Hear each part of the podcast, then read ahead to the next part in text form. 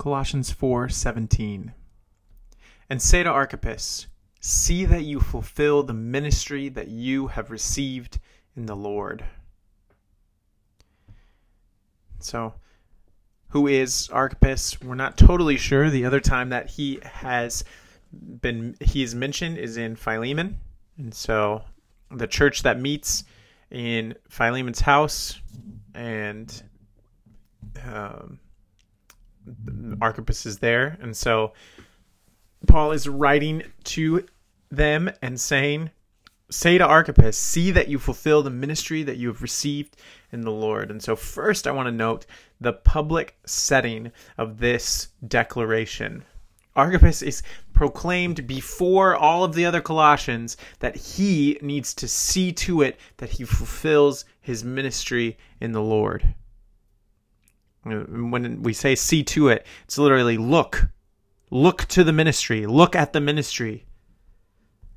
And so that could entail that Archippus is looking elsewhere and that he needs to be reminded by Paul and then by all of the Colossians together to go look at what God told him to do in Christ.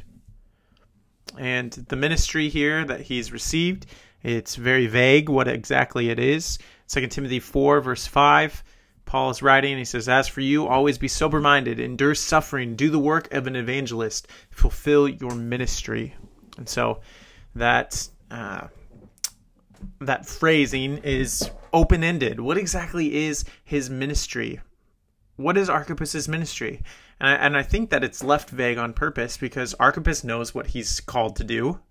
And in the same way, we should ask God for clarity on what we are called to do.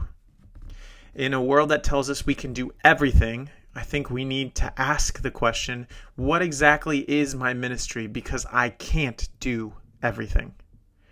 And so, whatever that ministry is, whether it's ministry to refugees, ministry to young people in your church, ministry to older saints, ministry to uh, peer peer level, ministry to children in your household, ministry in whatever capacity God is calling you to do it, see to it that you fulfill it.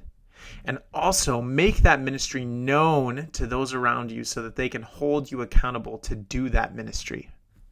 I think that that's what we should be taking away from Colossians 4:17 here is that we should ask God for clarity on the ministry that we are supposed to do and that we should see to it rather than looking at other things whether secular things of the world or other good ministry opportunities, whatever it is, we would see to it that we focus on the exact ministry that God has called us to do. And that might change over time, but whatever it is right now, that we would focus on that and that we would ask others in our community to, um, to, to hold us accountable as a group. And so, and God, would you give us clarity on what our vi- what our ministry vision should be?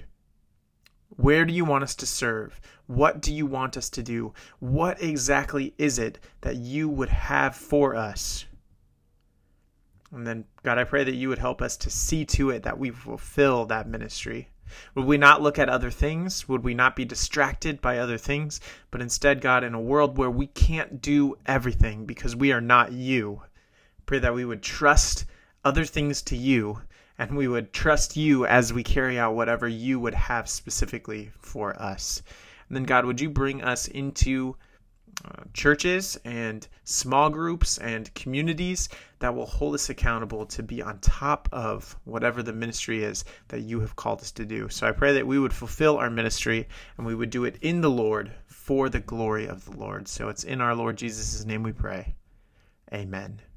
That is Colossians 4, verse 17. And as a reminder, if you would like to join our giving team, uh, support the podcast, support the ministry that we do at, at Training Leaders International, you can check out joshbremerman.com and you can find more resources there and uh, a link to our giving page. And so, and just invite you to consider that. And thanks for listening. That is Colossians 4:17.